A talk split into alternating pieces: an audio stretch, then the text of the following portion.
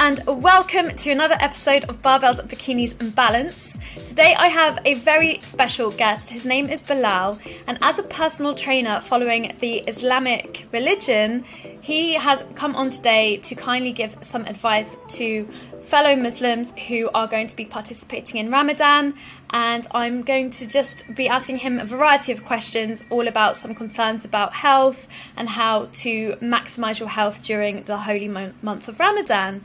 So, welcome, Bilal. Thank you so much for joining me today. Thank you for having me, Storm. Thank you, thank you very much. And um, just to get started, I'm going to get you to please introduce yourself, tell us a bit about you, and tell us about what your driving purpose is and any relevant information. There you go. Any relevant information? Okay, it's a loaded question, Storm, um, but a good one to start off with. So, personal trainer, um, full time personal trainer. My name is Bilal. Um, I live in the United Kingdom, so very far away from Storm. Um, but uh, essentially, um, a bit more about myself. I kind of started on this journey focused heavily on mobility and movement. And the reason that is, is because I myself, uh, pretty much trained all my life. My father kind of pushed me to training from a very young age. Um, but I found myself in that uh, later on teens with a bit of a messed up body. And I say that kind of respectfully, um, in that my shoulders, my hips, my neck, and all that kind of stuff. And in your teens or in your 20s, you really shouldn't be feeling like that. Um, I was doing a bunch of boxing, mm. a bunch of bodybuilding, um, and that's kind of where I started to decide, right, this just doesn't feel right. I can't even move my leg past a certain point. I can't even lift my left shoulder above my head.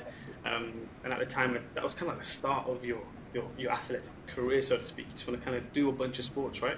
Um, so if I continue down that road, I kind of saw probably not very good ending. So I decided, right, let me just take it onto myself, a bit of responsibility, and learn about my own body and movement, mobility, and that sort of thing. Um, so that's kind of where, even no mm-hmm. intention to become a personal trainer at the time. I was in different careers, different full time jobs, just like most people are. Um, and then I decided to buy courses. Again, no intention of becoming a personal trainer. And I kind of went down that mobility and movement route. Figured out myself how to improve my own movement, mobility, how to still lift weights, but do it the right way for myself. Um, and then quickly transitioned into wanted to become a personal trainer, now a full time career, online and in person. And I use kind of mobility as a stepping stone to help people understand what health, this big picture of health, actually is. Because as much as mobility and movement is important, it is really just one piece of the puzzle, um, and there's a much bigger um, thing there. So I guess you could say my purpose right now um, is helping people or understand what health truly is. Um, and if they need mobility and movement as a stepping stone into that, then that's that's basically where I've come from, and I'm basically be able to mentor them through that. Um, but also just understand how being in this game of health isn't this kind of 12 week transformation. I'm very much about this whole longevity picture. I mean, that's my driving purpose to make people understand health better way or the right way, in my opinion. I love that. That is um, a really lovely story about how you started and how you found your driving purpose. And I do think a lot of our kind of own journeys come from something that's happened to us personally, and that you mm. can then carry that with emotion and passion through to the people and to the people that you're like uh, that are your clients. And yeah. mobility is so important and it definitely is just one one little piece of the puzzle. Um, for anyone that's listening if you've ever had a personal training assessment part of the assessment would be to go through some foundational movements and see where your kind of mobility is at. And even just like trying to put one hand above your shoulder and your other hand behind, it's called the scratch test. Have you done that one yeah. before? And see, yeah, and yeah. like we can see how far you can reach. Like you say, you can even get your left shoulder to move yeah. above a certain range. So yeah. it shows that you've got an impingement and you definitely need to work on your mobility. So it's a great starting point to kind of assess someone's mobility. And um, now you have got, you've just launched a Ramadan transformation challenge. Mm-hmm. Yep. And can you tell me a little bit? Can you tell, can you tell me a little bit about um, about it and kind of like what what the kind of um, thinking was behind it. Absolutely, yeah, absolutely. Um, so the Ramadan Transformation Special yeah. uh, is the, the cool title um, that's coined. Um, but essentially, the goal here is to take on individuals who are about to observe Ramadan, so Muslims obviously, um, or any individual who just chooses to fast for 30 days, because I have a, quite a few non-Muslim clients who are going to jump in with us. Um, but essentially, the goal of the Transformation Challenge is to recognize that whilst we're walking into a month heavily focused on our spirituality, um, that there is this segment, or I feel, especially in the culture of you know, kind of going into fasting and then just eating your heart out every single day, there seems to be this notion of letting go of health in the name of spirituality. And in my eyes, that's a bit of a conflict of interest when it comes to the overall picture of health. Um, so the transformation challenge, I guess, was born out of this understanding of right, how can we still um, improve, or at least not take a step backwards, or improve the quality of your life through improving your health. And through Ramadan, that would be making good quality decisions when it comes to your food. Food is going to be probably probably the biggest thing in my mm-hmm. opinion, Ramadan. Things like hydration, and then other things like sleep and so on. And that hopefully in turn will help um, you gain the most out of Ramadan when it comes from a spiritual perspective. And the two link heavily, um, they're not mutually exclusive. Mm-hmm.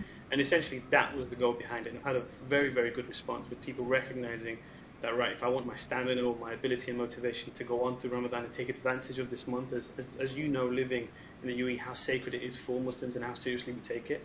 Um, being low in energy, being fatigued, and being lethargic throughout Ramadan because of poor health choices um, is something that I just didn't, didn't want to happen. So any fellow Muslims basically who jumped in on that program will be getting a ton of information as to how they can optimize health, move forward, but also allow it to leverage and get into a spiritual game for Ramadan. Yeah. yeah. And it's so interesting that you've recognized this because I guess there's some people will put on weight during Ramadan because, like you said, um, they will go into their iftar meal and just completely indulge because in their mind they haven't eaten all day and that means they can have whatever they want. But there's still obviously this thing called your maintenance calories and if you go over those in one sitting you're still going to put on weight. Um, and then you've got the opposite end of the spectrum. Some people yeah. Sorry go on go on yeah, I was just saying, I think we're the only community that can prove that you can put on weight after even fasting 16 to 19 hours a day. Like, we've literally proven that you can do it whilst fasting, which is ridiculous. But that's cultural heavy. You know, it's not a religious perspective, it's not a, a religious, um, you know, kind of belief, but it's definitely a cultural thing that comes from, like, okay, just eat your heart out, cultural heavy foods, full of oil, pastries, and that sort of thing. But yeah. Mm hmm. Yeah. And, um, I was going to say, and then there are other people that do genuinely lose weight because they're not quite meeting their maintenance calories and uh, quite often it's not deliberate. There's just absolutely no sort of awareness of it like you say. It's just a, a very it has been or it seems to be something that is second during the month yeah. the month of ramadan and um, yeah. So i've got some i've got some questions that are going to kind of have a bit more of a focus on certain things. So the first one, actually a bit personal. So can you tell us a bit about your personal experience with Ramadan and how it affects your personal fitness routine? Yeah, I mean, um, I've had various different experiences through Ramadan uh, when it comes to my personal and fitness experience. Um, you could say Ramadan is kind of like a, it always seems to come at the right time from a spiritual perspective whilst engrossed in business and life and so on, it kind of comes to you like, oh, you know what, I do need to take out some time for, for my spiritual reasons or religious reasons. But for me, from a fitness perspective, I've had years where I made a ton of mistakes, though, like, to be completely honest, I made a ton of mistakes. I kind of use Ramadan as, as like, you know, oh, fasting 19 hours, challenge accepted, let me go train just as hard as I would outside of Ramadan and stuff my face every single day. Um, and that's kind of been, you know, a few years back now. Thankfully, with a bit of education, that's changed. But I've made those mistakes. You know, train extremely hard um, in the middle of the day, and then the rest of the day I'm fatigued and lethargic, wondering why the hell I'm young. I should be able to train this hard. Um, so there's been that perspective of using Ramadan as kind of like a challenge accepted and foregoing the spiritual um, benefits completely.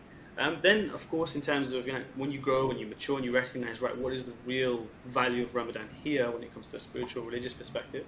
Um, what can I gain? What benefits can I gain? Recently, I'm, i get really excited for it. Like this, this like Wednesday, Thursday, I'm extremely excited for Ramadan because for me, it's kind of like a like a detox from life itself, um, and just like you know all the things that otherwise would stress you out, you can pull away from, and the focus is now shifted onto something else. From a health perspective and my fitness routine, all that kind of stuff, what I tend to do is it, it is secondary for me. However, it's not something just because it's secondary, it's not something that I completely mitigate and go, right, let me just forget about it. Because I recognize mm-hmm. how much of an impact it has on the Ramadan itself. So it's like me saying, I want to be productive in Ramadan. Let me just use health as the ability to kind of maximize that benefit. So I eat good. I still train. I don't train as intensely as I do outside of Ramadan. Um, and I'm prioritizing all these nutritional rules that I've placed into myself in Ramadan that we'll hopefully be sharing. Um, but it's, it's been up and down. Some months I'm like, oh man, Ramadan's here. And I'm like, oh damn, I'm a bit nervous for it because I'm working and it's a physical job, passion training. Um, but then this year, honestly, I'm in a place where I'm like just really looking forward to it. I can't wait to put all of the kind of eating practice and the hydration, all that kind of stuff into place, and then just kind of work on absolutely everything that I want to work on, and just grow as a person at the end of it. So that's me right now, currently. But I've made all the mistakes that some of the listeners will be um, listening to. And yeah. and I feel like you've learned so much over the over the years that you'll probably I get the sense that you are really looking forward to it this time around because you have got systems in place to help make this month one of the most productive Ramadans of your life, by the sounds of it. Yeah, absolutely. Yeah. And that's how I view it. Absolutely, yeah. So, this is going to go nicely into the next question. So, are there any specific exercises or workouts that you recommend for people who are fasting during Ramadan, and and also ones that they should avoid?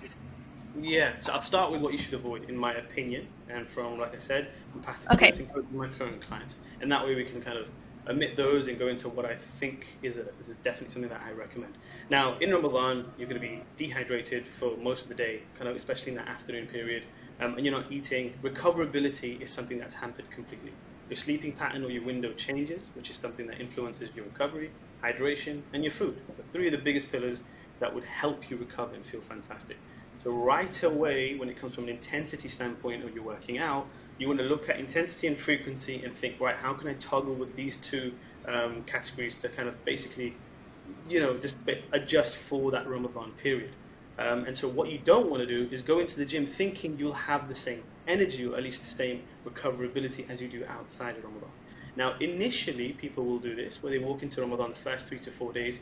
You really don't feel the effects right away because you're coming from a routine of having eaten and that sort of thing. That's two to three days. So, all right, you can train a little bit harder then. That's absolutely fine. But as Ramadan progresses, what you'll tend to find is that fatigue starts to accumulate, accumulate quite a bit.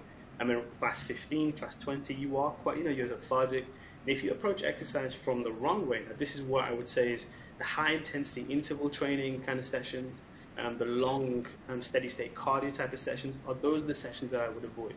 Um, they're extremely intense, but your recoverability isn't there to be able to mitigate or offset the after effects of a, a hard HIIT session, right?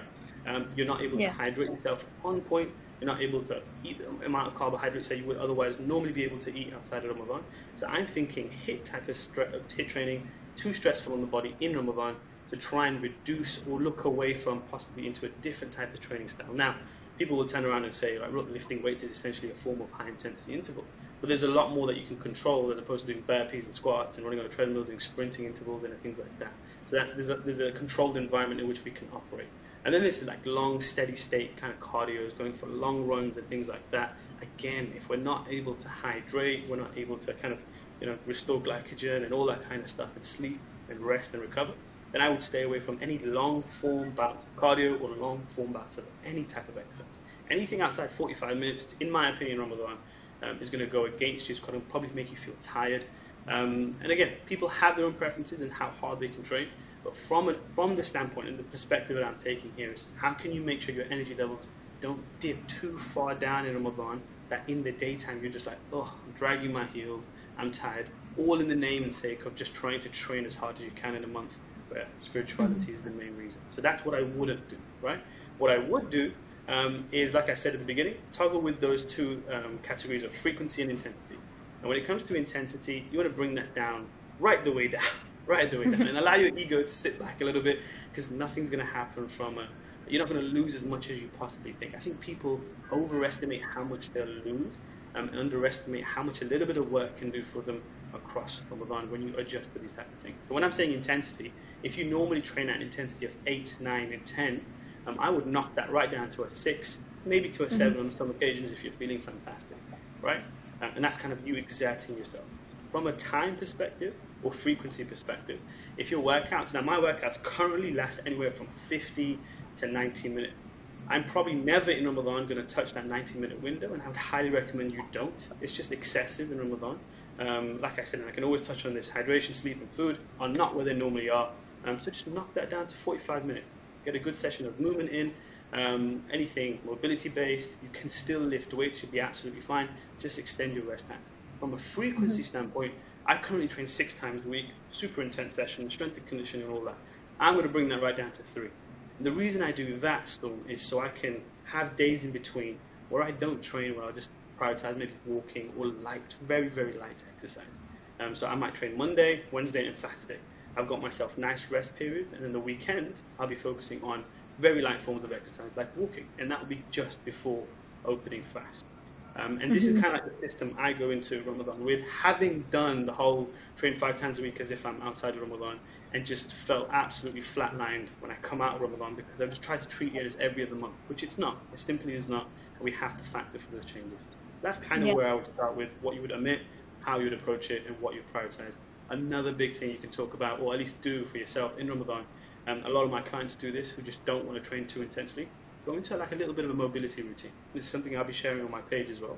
Um, but light form, low intensity, mobility and movement little routines would work wonders. Kind of like you thinking, right, I'm moving away from the really high intensity weightlifting and bodybuilding, whatever the type of form of training that you're normally used to um, and going, right, let me just give my joints and so my tendon, the ligaments, some rest and recovery. We'll work on the mobility and movement. You'll still feel fantastic. The endorphins and all that will still be released, uh, but you'll just feel, for Ramadan, probably one of the most perfect things you can do. Work on your weak points and just improve how you feel all around. Perfect yeah, there's some really, really valuable, tangible things that people can use there, which is amazing. Thank you so much. This is going to lead really well into the next question. So, for anyone that's listening, um, there's um, two main meals. There's the suhoor, which is before sunrise, and this is kind of your loading up prior to sunrise for the day ahead. Am yeah. I right in saying that? Yeah, you could say that. Yeah, and then yeah. And then you've got your iftar, which is sunset, and this is where you break your fast traditionally with a couple of dates or something yeah. sweet, and then the big the big family come together traditionally yeah, and yeah. Have, have, a feast, and it's really a great time for people to come together and make some really special memories in this month.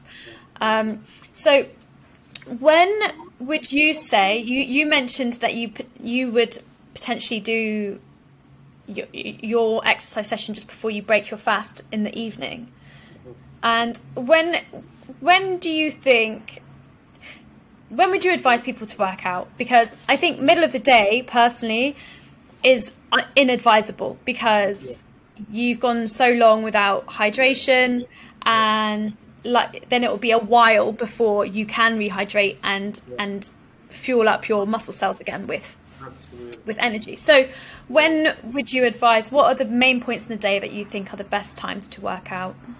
Yeah, um, again, going down the practicality route, first most obvious time that you can train is just before fast opening, either okay. an hour and a half. So you finish your session 45 minutes, and you have a 45 minute window when you just freshen up and get ready for fast opening time and for sundown. Um, and at least that way, like you said, we don't leave an extended amount of time before you're able to hydrate, before you're able to you know, bring your sugar levels back up to normal, where you're not feeling too lethargic or too down, and you don't let that fatigue set in and kind of stick with you. Now, uh, the risk of training at 12 o'clock, depending especially on your climate, um, if you train in the afternoon, like you said, very extended window of time no hydration, no food, and you are going to feel lethargic and fatigued, which is probably one of the worst feelings in Ramadan, where your mouth is dry and you're parched and you just sat there. and You're like, oh god, I've just watched the clock run down all the way, and I definitely wouldn't recommend. Um, so from a from a recovery standpoint, I would love for people to think about right just before that um, fast opening time. Then you can eat as per usual, have your normal meal, that sort of thing. Um, another thing my clients like to do is they open their fast with a fairly light meal. So they'll have their dates and their water. Sugar levels will come back to fairly normal levels because they're subpar during the fast. Um, mm-hmm. And then they'll have a very light meal. So mainly carbohydrates, a bit of protein, but nothing too filling. Then they'll walk themselves to a gym and get their exercise routine in then. And that way, what people will find is because you've having eaten and gone into a workout with a meal inside of you, your energy levels will be um, will be okay, will be steady, right? It, it's not going to be anything special, but you'll probably feel normal in the sense of within Ramadan uh, or that Ramadan environment. Um, and so that's also a possibility. So between that window of fast opening and fast closing, you do have a perfect opportunity there, either focused around after meals um, and before that meal here, you could train. So you could treat it as if like, all right, we have a small meal at iftar, then we train, and then we treat suhoor as the kind of recovery workout meal post, right? Or you have a big meal, give yourself a little bit of time, then you train, and then a light, fairly light meal, replenish glycogen, again, drink water, you're smashing the water, trying to make sure you're hydrated. And those are two, three options that you could go for. So just before iftar, and in between um, opening your fast and closing your fast. And those are the windows. And I definitely wouldn't recommend anybody fast too early on in the fast at all. Um, like you said, we just we just don't have the opportunity to drink water or anything like that. But that's mm-hmm. when I would love to drink. Okay, and I think that's great because I actually had someone that was saying that they feel really great in the mornings after their suhoor, and should they work out after then? But then the issue is not being able to hydrate or replenish yeah. yourself yeah. following the yeah. workout. Even if they do feel really great, that might then lead to them feeling really, really drained just before they break their fast at sundown. So. Um, yeah, no, I think I, I um, feel like I'm very on track with you on that. And yeah. one thing I'd like to um, ask you, yeah, I don't know if this is, it was something I was thinking about to help people um, feel hydrated during Ramadan. And yeah. Do you have any top tips for staying hydrated while fasting? And also, I was thinking about electrolytes and being able to incorporate them maybe in your suhoor and having a big glass of water with some electrolytes in them. Yeah. But yeah, for your suhoor, and I wondered, like, I was trying to think of tips myself for my clients, and is that something you would also recommend? Yeah, absolutely. So, from my understanding, when it comes to electrolytes, and when I've coached with other coaches who have been my coaches, I said that a very convoluted way, but my coaches have basically recommended if ever we start to incorporate electrolytes, you do have to follow it with a good amount of water intake afterwards. Um, mm-hmm. So I actually recommend electrolytes early on when opening the fast, rather than closer to closing the fast. Because post electrolytes, you do want to start to have a consistent amount of water. I think essentially this is why you know after long night of sleep, people wake up in the morning, and coaches, or at least you know the science dictates that having electrolytes first thing in the morning because you're dehydrated, but then it follows a full day of being able to drink water. Um, suits your ability to take advantage of those electrolytes. So I would say early on in opening the fast, you could then pop it into a two, two litre bottle of water, whichever electrolytes you feel comfortable with. Um, I think it's uh, Supplement Needs uh, are a great company for a good, solid, whole round um, electrolyte. Highly, highly recommend that. I do that outside of Ramadan. Um, when it comes to um, hydration outside of that, you could also think about right. So water is obviously going to be our priority number one. Bottled water, um, whatever. Um, and you're going to pound water from fast opening right through fast close. And in that window, it's actually really convenient to get around two to three liters of water. But one thing that we have to put into perspective here is because it's such a short window and you're chugging a lot of water, remember, you will urinate just as much as you will based on that amount or speed or frequency that you're drinking that water. So what people have to then understand is still drink water to your comfort. I think this is a big mistake when it comes to hydration, and I'll go into another tip that you know, really, really benefits me. Is like if you're going to try and chug two to three liters of water, you're probably going to wake up in the night after mm-hmm. sundown and, and pee a shit ton, and that will ruin your sleep, and you'll feel like, okay, cool, this wasn't a great idea, and my sleep is now hampered. There has to be a balance there as well. Like, just because you know you're fasting, you know you're not going to be able to drink water, doesn't mean you overcompensate at such a ridiculous level that you're just sat there peeing all day and kind of like feel like you have to do this. Two to three liters of water. Make sure you're not feeling too aggressively full. Um, but one of the other low key things that I love to do is coconut water. Um, and I rotate this at two to three times a week, full of potassium, natural electrolytes, coconut water, depending on the brand that you're getting. Electrolytes is fantastic. Now, specific to Muslims, as we're speaking to Muslims, there's a point where after you've opened fast, everybody just sat down, bellies are full, and you're like, oh, that was good. and you're having a great time. There's this window there after we go into prayers, like nightly prayers. In between your prayers, that's a great time because you're active and you're moving to sip your water. When you're sat down and you're idle and you're drinking a ton of water, you'll tend to feel a little more bloated and full, and that possibly will come into your way of eating. Again, you have to find a balance with water. You chug down water, you're not able to eat, feel hungry, um, and, and, the peeing and the sleep effects and all that kind of stuff. So coconut water is fantastic.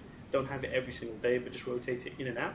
Um, but then also in that space of nightly prayers where you're moving quite a bit, it's probably a little bit of a dead time for people where they don't think they need to eat or anything like that. But it's a great way to fill up a bottle of water, have coconut water right next to your prayer mat and that sort of thing, and just sip away. I'm going to do that. I'll go to the mosque in the evening. That's about an hour, hour and a half of my time.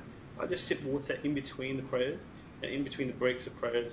And you just tend to feel like, oh, I've not drank too much water, but I'm satisfied. And I can still have yeah. a bit of food just before closing the fast and so on. But hydration um, is kind of like don't overcompensate ridiculous amounts unless you're about to run a marathon in Ramadan. But you're probably not going to, so you'll be alright. Yeah. yeah, it's really interesting. I was listening to a podcast recently with Andrew Huberman and Andy Galpin, and mm-hmm. it's so.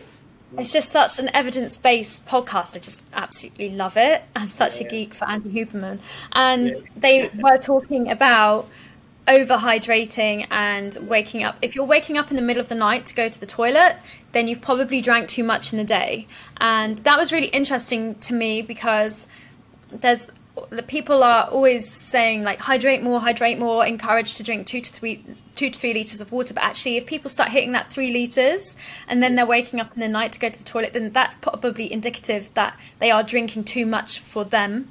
Yeah. And like like yeah. you just pointed out yeah be yeah, comfortable with your, what you're drinking don't force it and overcompensate yeah absolutely, absolutely i can't stress that enough storm it's it's ramadan it's not like you will have some some water and some food at the end of your day um, and I don't want people to think about optimization to the max, where we start to look at Ramadan as a health challenge to this perspective of, or at least take it to this degree where we pound the water, I'm trying to keep my calories at maintenance, I'm trying to maintain muscle, I want to get shredded and all that. Like all of these seem to me is to be quite like two dimensional when you're viewing Ramadan. So have a bit mm. of water until you feel satisfied. And guess what? Usually your own body will tell you, right, this is too much or too less. But don't pound the water like it's your job. You know what I mean? But that's a fantastic yeah. point as well. Hampering your sleep and stress. Um, and sleep is going to be one of the crucial things that we discuss anyway. Um, but sleep, you've got to try and maximize your sleep in Ramadan. Try and maximize your energy during the day. Yeah, perfect. Thank you so much. And let me have a quick look at. Okay, so like you just said about kind of people, I feel like people shouldn't, mm, not that, like, obviously Ramadan is all about increasing your um, close, like feeling more spiritual and about prioritizing spirituality and feeling close to Allah and kind of being grateful for for everything. And in that respect, you you won't be able to, like you say, lose as much weight as you would like to in this month, or vice versa. You won't be able to gain as much muscle mass in this month, but people could maintain their muscle mass. Am I right in saying that? There's ways to maintain yeah, yeah. and what what sort of advice would you give for people that are trying to maintain their muscle mass and not lose it during Ramadan? Um, great question. Great question. I have a lot of dudes that message me every single year around this time. Like, no, I've worked really hard for 11 months. Don't tell me I'm going to lose it all. the first place we should start with is you don't have to be scared about losing it all again, people overestimate how much muscle they will lose within this month. But a few practical takeaways when it comes to nutrition. Um, well, let's say, for example, you were touching 150, 160 grams outside of Ramadan. Um, it may reduce because, again, your food window is shortened, but a little less protein, or try and keep to that amount of protein if you can. Again, if it's not labor intensive and you're not sat there chugging down chicken breast, you know, and it's feeling like a job, make sure it's very natural when it comes to your intake and you're quite like intuitive about it but keep your protein fairly high. That's tip number one when it comes to nutrition. Um, second, from there, when it comes to your training, because these are two things that we can influence in Ramadan, alongside hydration, which can be super important, but your training, see now a lot of people will think that you know you lose a ton of muscle. I lose a bit of muscle, but I'm okay with that. My ego's at rest, and I'm like, okay, I look a little different in my t-shirts and all that kind of stuff. You lose a little bit of muscle if, of course, the calorie um, intake drops drastically, which for me it will. And from a calorie perspective, if you're looking at your nutrition, if you're so afraid of losing muscle, try and keep close to your maintenance calories. And if you don't know what that is, just message Dawn. I'm sure she'll be able to tell you. And there's online calculators you could kind of use, um, but just kind of go off the back of what you were eating before Ramadan. All right, maintenance calories and high protein. But again, the reason why I sometimes stray away from giving this advice, Dawn, is people will absolutely treat the, the food windows as food challenges. And, and I feel like that possibly moves us away from this entire goal of moving away from like thinking right, we need food or we need this. Ramadan is a month where we abstain a little bit and we're like, okay, let me feel how it is to feel a little hungry so I can be grateful. So there is that kind of you know, a little bit of a conflict there. The final mm-hmm. thing when it comes to training, um, it's not even minimum effective volume. It's minimum maintenance volume. Maintenance volume is like a third of what you currently lift. So to put it into a very basic context, let's assume I'm doing 12 sets of bench press every single week and I'm seeing gains outside of Ramadan. And, and your training age will come into this, but let's say that's what I'm doing. In Ramadan, if I were to drop that really all the way down to four sets, so a third of what I'm currently doing, there is a good chance that you can maintain a decent amount of muscle. Now that does also mean pushing to failure and making sure um, you're kind of you know still challenged within those sets that's kind of the, the, calculation that you can use. It's not even minimum effective volume to grow, it's maintenance volume, which is literally a third or even less, and depending on whatever research paper you want to read. Um, but there is one that I've read recently where the Muslims didn't, I think they're training, like they were looking at dudes who had two years of training experience, and we know how research papers categorize fit people, right? Um, mm. And they, they found that after Ramadan that they didn't lose muscle and they just kept to a three-day training routine minimum or effective volume was what I think what they did. Um, they reduced what they did outside of Ramadan or in Ramadan compared to what they did outside, and they found that they can maintain muscle. If you lose a bit of muscle, you shouldn't be crying. Is probably what I would say to that. Like, if you do feel like, oh my god, muscle is this currency that I'm so I need in my life, then I would ask a few other questions of you. Um, but then from there, we could look at you're probably going to lose a bit of a pump because you're dehydrated most days. You're not having as many carbohydrates, so your glycogen mm-hmm. depleted that might also be something that you think is muscle loss. It's just a little bit of a pump loss, which is something I flatlined day three into Ramadan. I look like a skinny boy again, but that's just because of the water and the carbohydrates. And that's it. That's what I would recommend. That's a really interesting point that you just made there about the pump and people feeling like that. Yeah. yeah, the pump is what people leave the gym feeling like, yeah, I'm really pumped up and I feel jacked. And yeah, that is going to be less, much less during Ramadan. And one thing that you said there that I really loved, yeah. sorry, you said that my ego is at rest during this month. Yeah. And I think that's a huge takeaway. Like, you can do everything you can to just listen to your body, be sensible, and like take the intensity and the volume down. You can still maintain what you've got, but just take your ego out of the equation and be at peace with if you do lose a bit of muscle mass then it's okay. And it's probably just the pump that you've lost at the end yeah, of it. if anything. And uh, outside of ramadan the first four weeks outside of ramadan you will be eating back to normal you will look probably the same or maybe even a little leaner um, and you'll get back to what you were pre-ramadan and it will honestly for some people three to four weeks you'll be back up and running but it isn't a month where we, we, we honestly put these things on a pedestal before the spiritual. Like I said, yes, health is so, so important. We shouldn't neglect it. As they say, tie the camel, right? Um, however, yeah. Things like muscle and, you know, being so vanity centric, it's important for some people, and I get that. I'm not saying, again, just, uh, you know, omit this completely. What I am saying, is it really the number one priority? Because you're still going to be exercising, you're still going to be moving, you're still going to be feeling good. How about we treat this month as a point of gratitude for all the hard work you've done for the 11 months? You give your body a little bit of a rest. You're still moving and training three times a week, and nothing's going to happen. The, floor, the, yeah. the floor beneath your feet, it's not going to disappear. Do you know what I mean? Treat it like a deload month. yeah, there you go. There yeah, you go. I like it. Rest yeah. the rest of your year, and never take a rest day after that. yeah, and I think like you've also put it into a bigger context where you've said for the other 11 months of the year, if you're training well, then it's not going to have such a huge impact on you. And I think, like you said at the start of this, it's not when you talk about health and fitness and transformations, like you have to think of it as a long term thing. It's yeah. not just eight weeks, 12 weeks. Like you can achieve a lot in eight to 12 weeks. That's why there are so many like programs that run for this mm-hmm. amount of time. But yeah you you have to then think of what happens after those eight to 12 weeks. You can't just go back to how you were before, and you have to carry on those good habits that you've learned. And they, whatever you learn in those eight to 12 weeks, it should be embedded long term. And yeah, I feel like um, there's so many amazing takeaways from today's conversation, and I want to say thank you so much.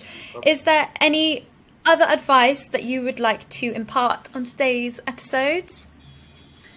Uh, when it comes to Ramadan, honestly, it's just um, you know, whilst I'm giving all these health optimization tips within Ramadan and, and all these things, it's it is definitely a month for spirituality, getting closer to God, understanding our scripture, and, and recognizing that fasting, whilst you know across the world the theme tends to be um, we're, we're trying to mimic what happens when you know other people experience poverty and trying to relate to them so we can be more grateful. Absolutely, um, but this is this is kind of withdrawal from the typical things like our phones, like our um, the things that pull us pillar to post. Ramadan is honestly about getting a bit more centered and recognizing right, what am I here for?